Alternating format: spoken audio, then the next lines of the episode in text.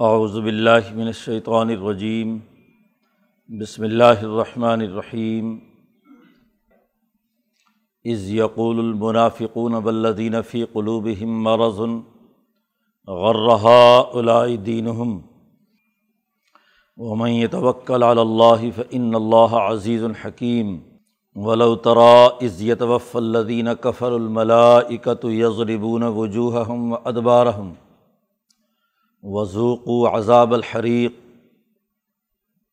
ذالک بما قدمت ایدیکم و ان اللہ لیس بظلام للعبید کداب آل فرعون والذین من قبلہم کفروا بآیات اللہ فأخذهم اللہ بذنوبہم ان اللہ قوی شدید العقاب ذالک بان اللہ لم یک مغیر نعمتا انعمها على قوم حتیٰ یغیروا ما بانفسہم وان اللہ سمیع علیم کداب آل فرعون والذین من قبلہم کذبوا بآیات ربہم فأہلکناہم بذنوبہم واغرقنا آل فرعون وکل کانو ظالمین ان شردواب عند اللہ الدین کفروا فہم لا یؤمنون الدین آحت منہم ثم ينقضون عہدہم فی کل مرت وهم لا يتقون فإما تثقفنہم فی الحرب فشرد بہم من خلفہم لعلہم یذکرون و اما تخافن من قومن خیانتاً فمبز الہم علا ثوا ان اللہ يحب الخائنین۔ صدق اللہ العظیم۔ گزشتہ رقوع میں جو بنیادی اثاثی اصول بیان کیے گئے تھے، ان میں اللہ کے ذکر کی کثرت، دشمن کے مقابلے پر جد وجہد اور ثابت قدمی اور اسی کے ساتھ ساتھ اطاعت اور ڈسپلن اللہ اور اس کے رسول کا کرنا، آپس میں نہ جھگڑنا۔ ولا تنازع فتح شلو و تذہبری حکم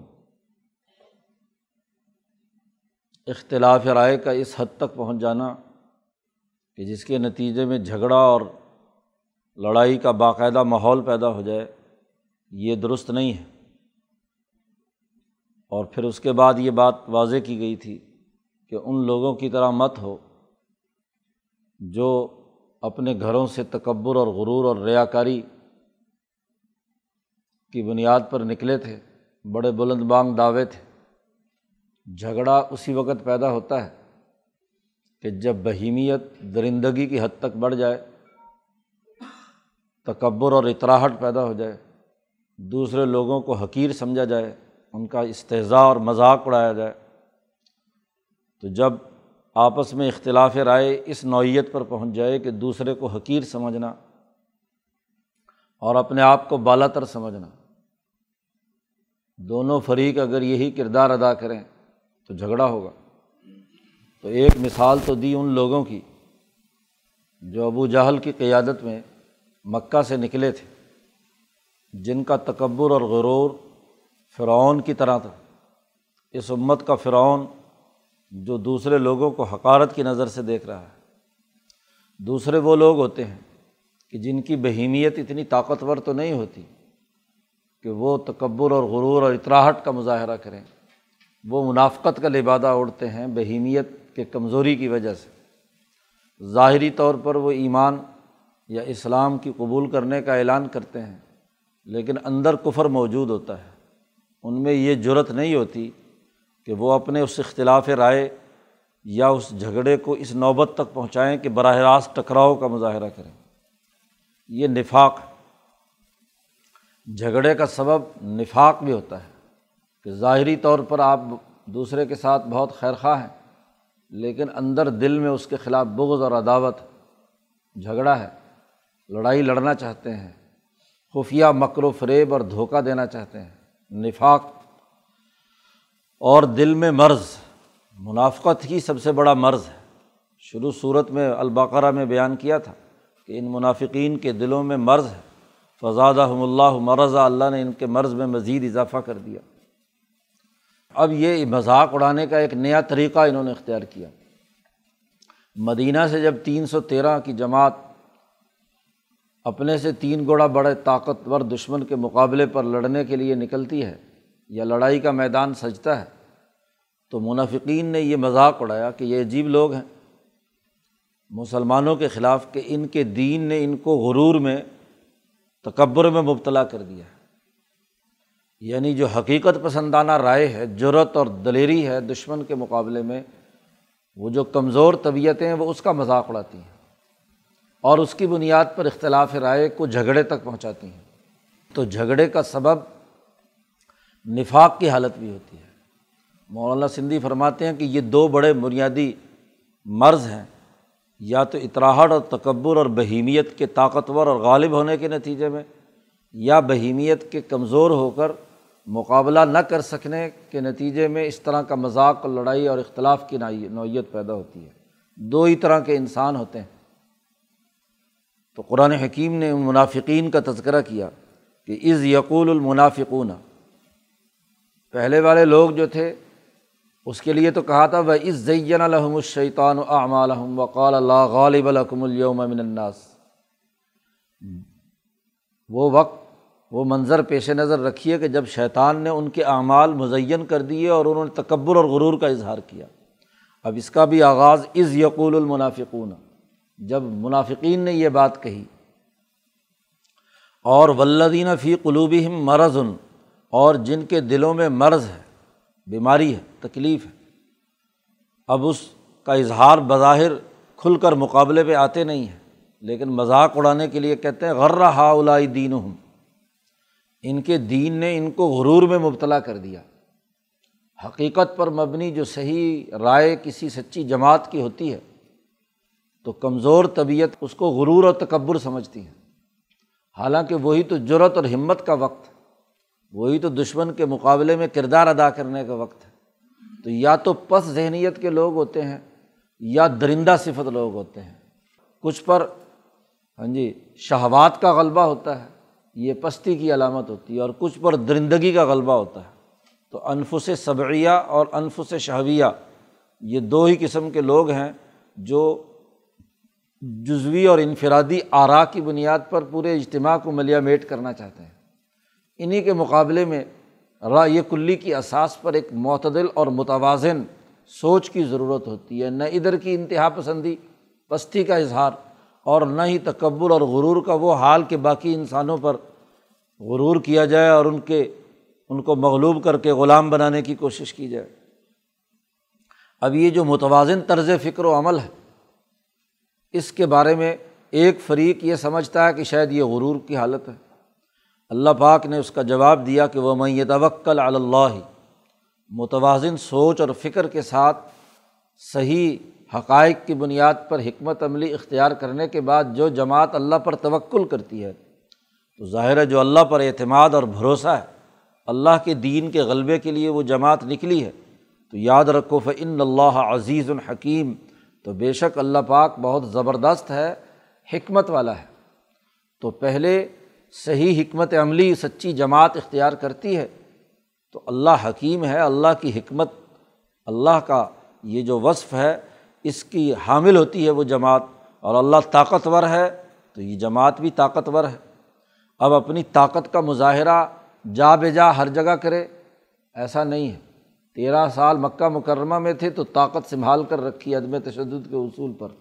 اپنے آپ کو مضبوط اور منظم کیا۔ اور اب مدینہ کی ریاست قائم ہوتی ہے، تو اب یہاں کی اجتماعیت ہوئی تو اب حکمت کا تقاضا یہ ہے کہ وہ جو شیطانی تعوتی قوتیں ہیں، ان کا مقابلہ کیا جائے اور ان کو راستے سے ہٹایا جائے۔ تو حکمت اور طاقت دونوں کے توازن سے ہی دراصل سچی جماعت آگے بڑھتی ہے۔ تو اللہ کا یہ وصف ہے اور اللہ کے دین کو غالب کرنے والی جماعت میں انہیں اخلاق کا اظہار ہوتا ہے۔ تخلق و اخلاق اللہ اللہ کے یہ اخلاق اس جماعت کے اندر واضح طور پر نظر آ رہے ہیں۔ اس کو تکبر اور غرور سے ہاں جی تعبیر کرنا یا ان کے اوپر چڑھائی کر کے ان کو حقیر اور مغلوب سمجھنا، یہ دونوں انتہا پسندیاں ہیں۔ دونوں کے نتیجے میں تنازع اور جھگڑا پیدا ہوتا ہے۔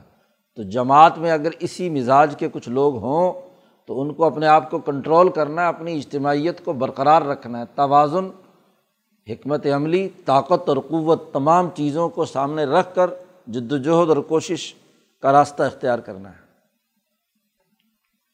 ولو ترا عزیت وف الزین کفرو اب یہ دونوں گروہ حقیقت میں کیا ہے سچے دین اور متوازن راہ اعتدال کے دشمن ہیں۔ سچائی کے منکر ہیں۔ وہ جو تکبر اور غرور کے ساتھ حضور کے مقابلے میں آئے اور یہ جو منافق اور جن کے دلوں میں مرض ہے، حقیقت میں یہ کافر ہے۔ ذرا تم اس منظر کو دیکھنا۔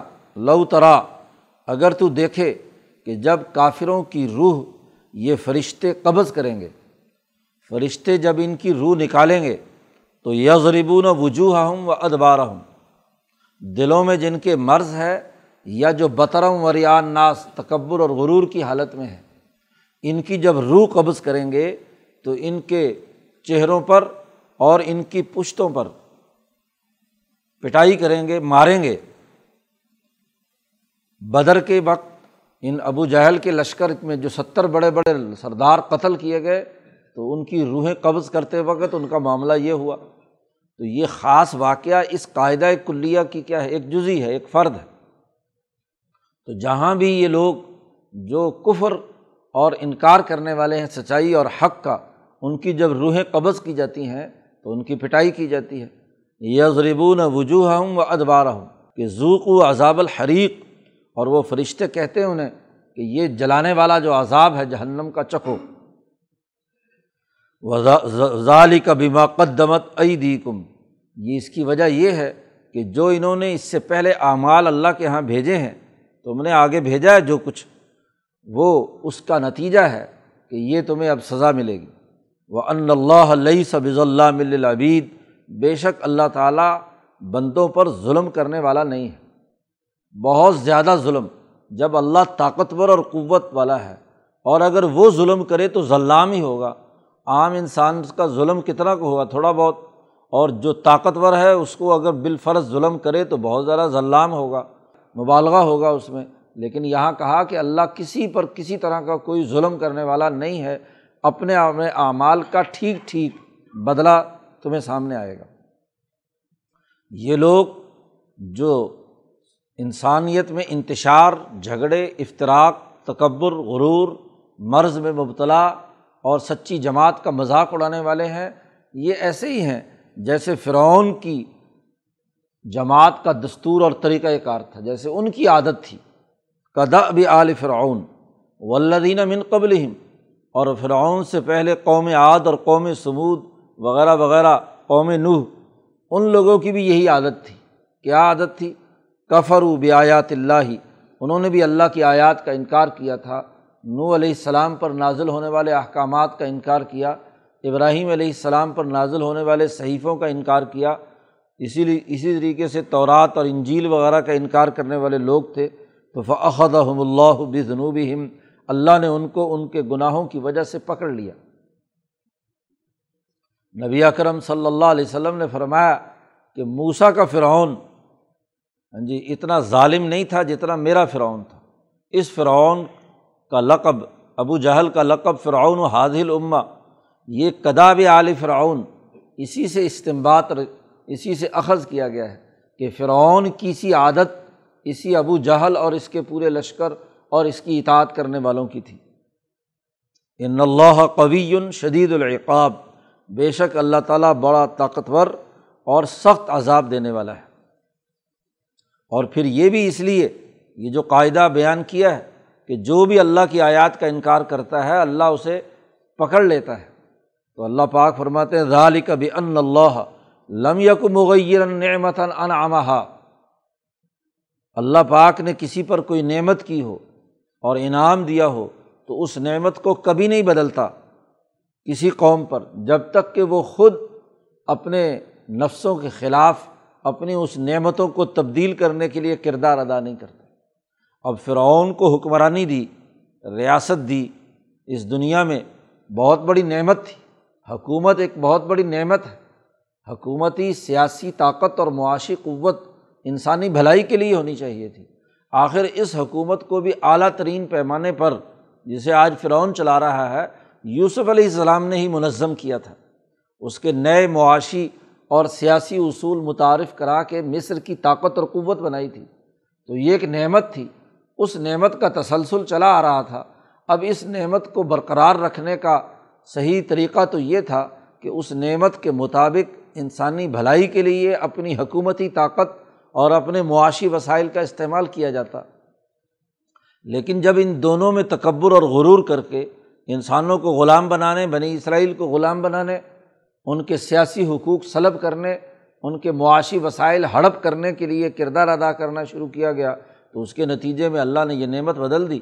اللہ نے احسان کیا ان پر کہ ان کو ہاں جی نیچے سے اٹھا کر حکمران بنا دیا جائے۔ آئم نج عالم آئمتم و نج عالم البارثین تو نعمت کی تبدیلی تبھی ہوتی ہے جب اس نعمت کی نا شکری کی جائے۔ اور نا شکری تب ہے کہ جب اس کا غلط استعمال کیا جائے۔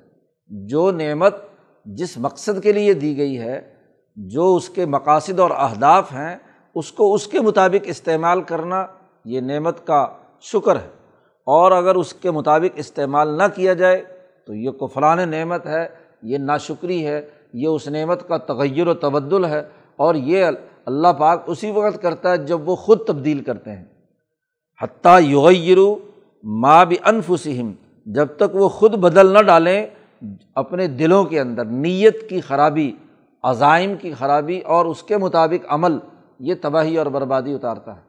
حضرت شاہ عبد القادر دہلوی رحمۃ اللہ علیہ حاشیے میں فرماتے ہیں کہ نیتوں کی تبدیلی سے اور ارادوں کی تبدیلی سے اور عزائم کی تبدیلی سے نتائج مرتب ہوتے ہیں۔ آپ کا ارادہ کیا ہے؟ بظاہر مسلمان ہے، نفاق کا لبادہ اڑا ہوا ہے، دل میں مرض ہے، نیت جھگڑا کرنے کی ہے جماعت کے اندر انتشار پیدا کرنے کی ہے، تو نیتوں کی خرابی سے جماعت کی اجتماعی طاقت ٹوٹ جاتی ہے۔ کسی جماعت کا منظم ہو کر طاقت کے طور پر دشمن کے مقابلے میں آنا، یہ بھی ایک بہت بڑی نعمت ہے۔ اللہ کی نعمت ہے کہ مختلف اور منتشر لوگ ایک فکر اور نظریے پر جمع ہو کہ دین کے غلبے کے لیے ایک جماعت کا حصہ بن جائیں۔ اب جو جماعت کا حصہ بنے تبھی کامیابی ہے۔ اجتماعیت کی اس کا شکر ادا کریں کہ اللہ نے ایک اجتماعیت پیدا کر دی۔ اب اس اجتماعیت کو ذاتی مقاصد کے لیے استعمال کرنا، گروہی مقاصد کے لیے استعمال کرنا اور اس کی بنیاد پر جھگڑے کھڑے کرنا۔ جی بدنیتی، منافقت کی بنیاد پر یا ظاہری کھلم کھلا اس کے خلاف کاروائیاں کرنا تو گویا کہ اس نعمت کی ناشکری ہے۔ اس اجتماعیت کی جس نے آپ کو ایک فکر دیا، سوچ دی، اجتماعیت کا صحیح رخ دیا، صحیح اعمال کرنے کی توفیق دی، تو اس اپنی جماعت کو ٹکڑے ٹکڑے کرنا، اس میں انتشار پیدا کرنا، لڑائی پیدا کرنا، یہ بہت بڑی کوتاہی ہے۔ تو قرآن حکیم اس دوسرے رقوع میں بھی وہی دلائل جو کسی جماعت کے لیے سب سے زیادہ تباہ کن ہوتے ہیں، تنازع اور جھگڑے والے ان تمام سے بچنے کے طریقۂ کار پر ہی یہاں گفتگو کر رہا ہے۔ تو جب وہ لوگ اپنے اندر تغیر و تبدل پیدا کرتے ہیں، نیتیں بدل جاتی ہیں، عزائم خراب ہو جاتے ہیں، تو پھر اللہ پاک اس نعمت کو بدل دیتا ہے، اس کی سزا ہوتی ہے کہ ان کے ان جرائم کی بنیاد پر انہیں پکڑا جائے۔ یہ بہت بڑی سوچنے کی بات ہے کہ سچی جماعت جس کا تسلسل چل رہا ہو، اس جماعت کے فکر اور نظریے کو تباہ و برباد کرنا جرائم کی بنیاد پر، اس نعمت کو بدلنا، بزرگوں کی اس محنت کو ختم کرنا امبیا کی اس اجتماعی جد وجہد کے اپنے ذاتی گروہی مفادات کی بنیاد پر جھگڑے کھڑا کر کے اس اجتماعیت کو تباہ و برباد کرنا بہت بڑا جرم۔ اس جرم کے نتیجے میں فخم اللہ بنوبہم اللہ تعالیٰ ان کے گناہوں اور جرائم کی بنیاد پر انہیں پکڑ لیتا ہے۔ اور ان اللہ قوی شدید العقاب، بہت سخت عذاب دینے والا ہے اور طاقتور ہے۔ امبیا کی جماعت کا جو تسلسل چلا آ رہا ہے، اسماعیل علیہ السلام کی جد وجہد سے مکے کی جو اجتماعی طاقت بنی ہے، لوگ احترام کرتے ہیں مکے والوں کا، قریشیوں کا۔ اس نعمت کو بدل کر ذاتی اور گروہی مفادات کے مطابق مکے کے قریشیوں نے جو کردار ادا کیا، اس کے نتیجے میں سزا کے مستحق بنے۔ اسی طرح نبی اکرم صلی اللہ علیہ وسلم کے بعد بھی جو اجتماعیتیں اعلیٰ مشن کے لیے کردار ادا کرنے کے لیے ہوتی ہیں، وہ اگر اس جماعت کے نظریے کو کوئی آدمی، کوئی فرد یا کوئی گروہ اس کے اندر افطراک و انتشار پیدا کر کے جماعت کی اجتماعیت کو توڑے، تو وہ بھی گرفت میں آتا ہے۔ اس نے گویا کہ اس نعمت کا پورا حق ادا نہیں کیا، اس میں تغیر و تبدل پیدا کر دیا۔ وہ ان اللہ سمیع علیم اللہ تعالیٰ اچھی طرح سننے والا ہے۔ جو تکبر اور غرور، بطرم وریان ناس جو لوگ نکلتے ہیں، بڑکیں لگا کر جھگڑے اور اختلاف پیدا کرنا چاہتے ہیں، ان کی بات اچھی طرح سننے والا ہے۔ اور جو دلوں کے اندر مرض رکھ کر اور ظاہری طور پر منافقت کا لبادہ اڑے ہوئے ہیں، اسلام کی بات کر رہے ہیں، تو علیم اچھی طرح جانتا ہے کہ ان کے دلوں کے اندر کیا چیز چھپی ہوئی ہے۔ یہ جو دو خرابیاں ہیں تکبر اور غرور کی، ظاہری طور پر جھگڑا پیدا کرنے کی اور دلوں میں مرض رکھ کر عملی طور پر اس میں فساد پیدا کرنے کی دونوں کو جانتا ہے۔ اس لیے کہا پھر کدا عال فرعون؟ یہ طریقۂ کار تو فرعون کی اولاد کا ہے۔ فرعونی طریقہ ہے کہ نعمت کا انکار کیا جائے افطرا کو انتشار پیدا کیا جائے، جھگڑے کھڑے کیے جائیں، طبقات میں تقسیم کیا جائے، ایک پوری جماعت کو ہاں جی کمزور بنا کر ان کے لڑکوں کو قتل کیا جائے، لڑکیوں کو زندہ رکھا جائے، یہ جھگڑے کھڑے کرنا یہ تو فرعون کی عادت ہے۔ ولدین من قبل ان سے پہلے لوگوں کی بھی۔ کذبو بھی آیات رب وہ اپنے رب کی آیات کے منکر، جھٹلانے والے ہیں۔ جو سچائی کی، اجتماعیت کی، انسان دوستی کی، انسانوں کے حقوق ادا کرنے کے احکامات الہیہ ہیں، ان کا وہ انکار کرتے ہیں۔ انہوں نے انکار کیا فلق نا ہم پھر ہم نے انہیں ہلاک کیا بھی جنوبی ہم ان کے گناہوں کے ہاں جی ان کے ان جرائم کے سبب سے ان کو تباہ و برباد کیا اور ان سے پہلے لوگوں کو آد و ثبوت کو تو تباہ و برباد کیا اور وہ اغرقنا اعلیٰ فرعون اور فرعون اور اس کی پوری آل اولاد کو ہم نے غرق کیا۔ حقیقت یہ ہے کہ وکل کان ظالمین یہ سب کے سب ظالم لوگ تھے۔ خود اپنے اوپر بھی ظلم اور انسانیت پر بھی ظلم ڈھانے والے ہیں۔ اس نعمت کا انکار یہ ظلم ہے۔ اس کا حق ادا نہ کرنا افطراک و انتشار پیدا کرنا، یہ بھی ظلم۔ یہاں تک قرآن حکیم نے دو جماعتوں کا، ایک کافر جو مکے کی ہاں جی ظالم قوت تھی، اور وہ منافقین جو مدینہ کے اندر رہ کر مرض میں مبتلا ہو کر دین کا مذاق اڑاتے تھے۔ ایک تیسری جماعت بھی تھی، قرآن نے اس کا آگے تذکرہ کیا ہے۔ بنو قریضہ کی، وہ یہودی جو بار بار حضور کے ساتھ معاہدہ کر رہے ہیں اور اس معاہدے کی خلاف ورزی کرتے ہیں، معاہدات توڑتے ہیں۔ ایک وہ کافر ہیں جن کے ساتھ کوئی معاہدہ نہیں، مکے کے، اور ایک وہ منافق ہیں جو بظاہر اسلام کا لبادہ اڑے ہوئے ہیں۔ یہ کافر ہیں، یہودی ہیں، لیکن کچھ معاہدات حضور سے کرتے ہیں اور پھر معاہدات توڑ کر مکے والوں کے ساتھ تعلقات بناتے ہیں۔ تو یہ ایک تیسری ذہنیت ہے کہ وہ معاہدہ کرنے، عہد کرنے، کسی جماعت کے اندر کسی آدمی نے خلاف ورزی کی اور خلاف ورزی کر کے پھر اس کے بعد کہتا ہے کہ اوہ میں بھول گیا، کوئی سزا دی، دوبارہ پھر عہد کر لیا، پھر توڑ لیا۔ تو یہ بھی کیا ہے، جھگڑے کا باعث بنتی ہے۔ یہ بھی ایک جگہ پر آ کر مقام آتا ہے کہ جس میں اختلاف و انتشار پیدا ہوتا ہے۔ تو اس تیسری جماعت کا تذکرہ کیا ہے کہ ان نشرت دواب بھی بدترین مخلوق اس زمین پر چلنے والے جانداروں میں سے اللہ کے یہاں وہ ہے اللہ دینہ کفر و حملہ یو منون وہ لوگ جو کافر ہیں اور وہ ایمان نہیں لائے۔ یہودی، بنو قریضہ کے لوگ، کون ہے وہ؟ ان کی وضاحت کر دی۔ اللہ دینہ آحت تمن جن سے آپ نے معاہدہ کیا ہے۔ سمین قزون عہد ہم فی کلی مرتن، پھر وہ ہر مرتبہ وہ معاہدہ توڑ دیتے ہیں۔ وہ حملہ یتقون اور وہ تقوا اختیار نہیں کرتے۔ وہ اس جماعت کا حصہ نہیں رہتے۔ جب مدینہ کی ریاست تشکیل دی تو یہاں جتنے بھی غیر مسلم تھے، ان سے بھی معاہدات کیے گئے۔ ان یہودیوں سے معاہدے ہوئے کہ وہ اس اس ریاست کی حفاظت اور دفاع کے لیے کردار ادا کریں گے۔ عقیدہ جو مرضی رکھیں لیکن یہاں تمہیں اس اجتماعیت کا لحاظ رکھنا ہے اور مکے کی ظالم طاقت کے مقابلے پر تمہیں کردار ادا کرنا ہے، ان کے ساتھ کوئی دوستانے یا خفیہ معاملے اور معاہدے نہیں کرنے۔ تو اب ایک طرف مسلمانوں سے معاہدہ کر رہے ہیں اور دوسری طرف خفیہ طور پر مکے کے طاقتور لوگوں سے رابطے کرتے ہیں۔ ہاں جی ابو سفیان سے اور ان سے معاملات طے کر رہے ہیں۔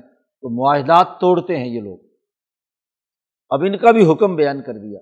اما تصقفن فی الحر بھی و شرد بھی من خلف ہم لعلہم یزک کرون تو اگر لڑائی کا معاملہ پیدا ہو جائے ان کے ساتھ، معاہدہ توڑیں، خلاف ورزی کریں اور جنگ باقاعدہ شروع ہو جائے، تو لڑائی ہو تو پھر ان کو ایسی سخت سزا دیں، ایسی کڑی سزا دیں کہ ان کے بعد والے بھی، ان کی نسلیں بھی یاد رکھیں کہ کیسا عذاب آتا ہاں جی ان کو اس طریقے سے سخت ترین سزا دیں تاکہ عبرت حاصل کریں کہ معاہدے توڑ کر خلاف ورزی کرنا کتنا بڑا جرم ہے۔ تو لڑائی کی حالت میں ان کی پوری طاقت توڑ دیں، ختم کر دیں۔ اسی لیے نبی اکرم صلی اللہ علیہ وسلم نے پھر سعد ابن معاذ سے کہا کہ ان کا فیصلہ کرو۔ جی اور انہوں نے ایک ہی فیصلہ کیا کہ ان کے تمام مرد قتل کر دیے جائیں۔ ان کی تمام زمینوں اور جائیدادوں پر قبضہ کر لیا جائے۔ شرد بھی من خلف ہوں ان کو سخت ترین سزا دیجیے تاکہ بعد والے لوگوں کے لیے بھی ہاں جی یہ ایک قسم کی نشانی بن جائے لا اللہ یزک کرون عبرت حاصل ہو۔ اب جماعت کو واضح طور پر حکم دے دیا گیا کہ جو معاہدات توڑے ہاں جی معاہدات کی خلاف ورزی کرے اور جو کفر اختیار کرے اللہ دینہ کفر ہوں یا اللہ دینہ آحت تمن ہوں معاہدے ہوں اور معاہدے توڑے بار بار، تو ان دونوں سے اگر نوبت جنگ کی آ جائے تو خوب سخت سزا دے کر ان کی اجتماعی طاقت کو توڑ دیا جائے، بکھیر دیا جائے۔ وہ اما تخافن من قومن خیانتاً اور اگر آپ کو کسی قوم سے معاہدہ کیا اور آپ کو یہ ڈر محسوس ہوتا ہے کہ یہ لوگ خیانت کر رہے ہیں، معاہدے کی خلاف ورزی کر رہے ہیں، خفیہ طور پر اس معاہدے کو توڑ رہے ہیں، دوسرے دشمن سے مل رہے ہیں، تو پھر ایسے کیجیے کہ فم بھی ضلع ہی اعلیٰ سوا تو آپ معاہدہ ان کی طرف پھینک دیجیے ختم کیجیے ہاں جی ان کی طرف دوبارہ لوٹا دیجیے اور ایسی سطح پر آ جائیں کہ جو معاہدے سے پہلے تم برابری کی سطح پر اعلیٰ سوا ہے۔ یعنی عدل و انصاف کا دامن اس وقت بھی تھامے رکھنا ہے۔ یہ نہیں ہے کہ معاہدہ توڑتے ہی جنگ ان پر مسلط کر دی جائے۔ جو حضرت عامر بن امبسا رضی اللہ تعالیٰ عنہ نے حضرت امیر معاویہ رضی اللہ تعالیٰ عنہ سے کہا تھا، جب ہاں جی رومیوں کے ساتھ حضرت امیر معاویہ کا معاہدہ ہو چکا تھا اور اس معاہدے کو توڑنا چاہتے تھے حضرت امیر معاویہ کہ معاہدہ ختم، لیکن اس سے پہلے انہوں نے اپنی فوجوں کی روانگی اور سرحدوں تک پہنچانے کے لیے پورا ہاں جی لشکر کو حکم دے دیا کہ روانہ ہو جائے۔ تاکہ جیسے ہی ہاں جی معاہدے کی تاریخ وہ ختم ہو، ڈیڈ لائن ختم ہو، تو فوری طور پر حملہ کر کے دشمن کو نیست و نابود کر دیا جائے۔ تو جیسے ہی یہ لشکر روانہ ہوا، تو ایک بابا جی دوڑتے ہوئے گھوڑے پر سوار آ کر لشکر کو روک لیتے۔ اور انہیں منع کرتے ہیں۔ ہاں جی۔ بیٹھا باندھا ہوا تھا ریت شیت تب پتہ نہیں کون بابا جی ہیں۔ انہوں نے آ کر کہا کہ خبردار، رک جاؤ۔ یہ خلاف ورزی مت کرو۔ معاہدہ توڑ کر ان کو اطلاع دو اور وہ بھی سنبھل جائیں۔ اعلیٰ سوا ان دونوں کی حیثیت برابر ہو۔ پھر تمہارا لشکر یہاں سے حرکت کرے تو پھر درست۔ اب حضرت امیر معاویہ کو پتہ چلا ہاں جی ان امیر لشکر تھے۔ جب ان کو پتہ کیا تو پتہ چلا، یہ تو حضرت عمر بن امبسا رضی اللہ تعالیٰ عنہ حضور کے صحابی ہیں اور حضور صلی اللہ علیہ وسلم کی حدیث سنا رہے ہیں کہ یہ وفا ہونی چاہیے، دھوکہ اور غداری نہیں ہونی چاہیے۔ یہ دھوکے بازی ہے کہ آپ سرحد پر پہنچ کر معاہدہ توڑیں اور فوراً ہی حملہ کر دیں۔ دشمن کو لڑائی کے لیے تیاری کرنے کا کوئی موقع ہی نہیں ملا۔ وہ اپنی تیاری کرے، آپ اپنی تیاری۔ جنگ کا بگل بجے تو دونوں طرف اپنی اپنی تیاری کا موقع ہو۔ تو پھر تو میدان میں جوہر دکھانے کا مقصد ہے، کوئی نتیجہ اور فائدہ ہے۔ اور اگر آپ کے اچانک جا کر آپ حملہ ہو کر دشمن کو دبوچ لیں تو یہ عدل کے خلاف تو اعلیٰ سوا اس آیت کی روشنی میں نبی اکرم صلی اللہ علیہ وسلم نے یہ بات واضح کی، یہ استعمال کیا اور اسے حضرت عمر ابن امبسا نے عین موقع پر مسلمان لشکر کو روک لیا۔ حضرت امیر معاویہ نے حکم جاری کر دیا کہ نہیں، واپس آ جاؤ۔ معاہدے کے توڑنے کی ان کو اطلاع دی گئی، انہوں نے اپنی پوری تیاری کر لی، پھر آپ اپنا لشکر لے کر گئے۔ تو فم بز الہم اعلیٰ ثوا برابری کی سطح پر آپ ان کو اطلاع کر دیں کہ بھائی ہمارا معاہدہ تمہارے سے ختم، اب جنگ کے لیے تم بھی تیار ہو جاؤ، ہم بھی۔ ان اللہ لا يحب الخائنین بے شک اللہ پاک خیانت کرنے والوں کو پسند نہیں کرتا۔ خیانت کرنے والا چاہے مسلمان ہی کیوں ہو مسلمان جماعت کی اجتماعیت کے اندر ہو تو خیانت ہی دراصل جماعت کی اجتماعیت کو توڑتی ہے۔ اور اگر جماعت اپنی معاہد جماعت سے بھی کرے تو یہ بھی خیانت ہے۔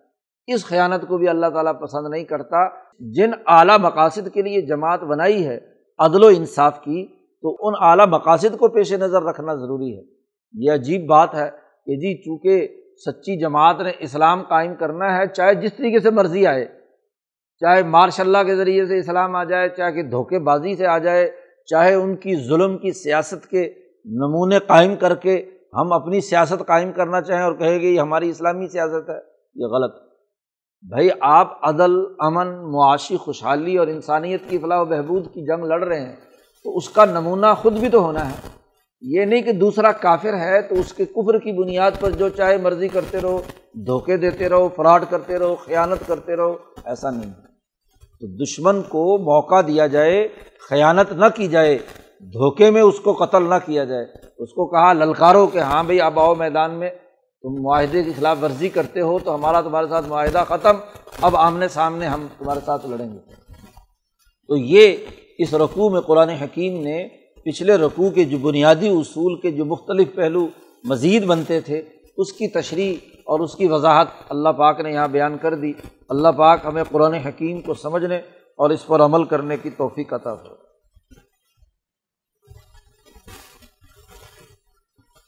اللہ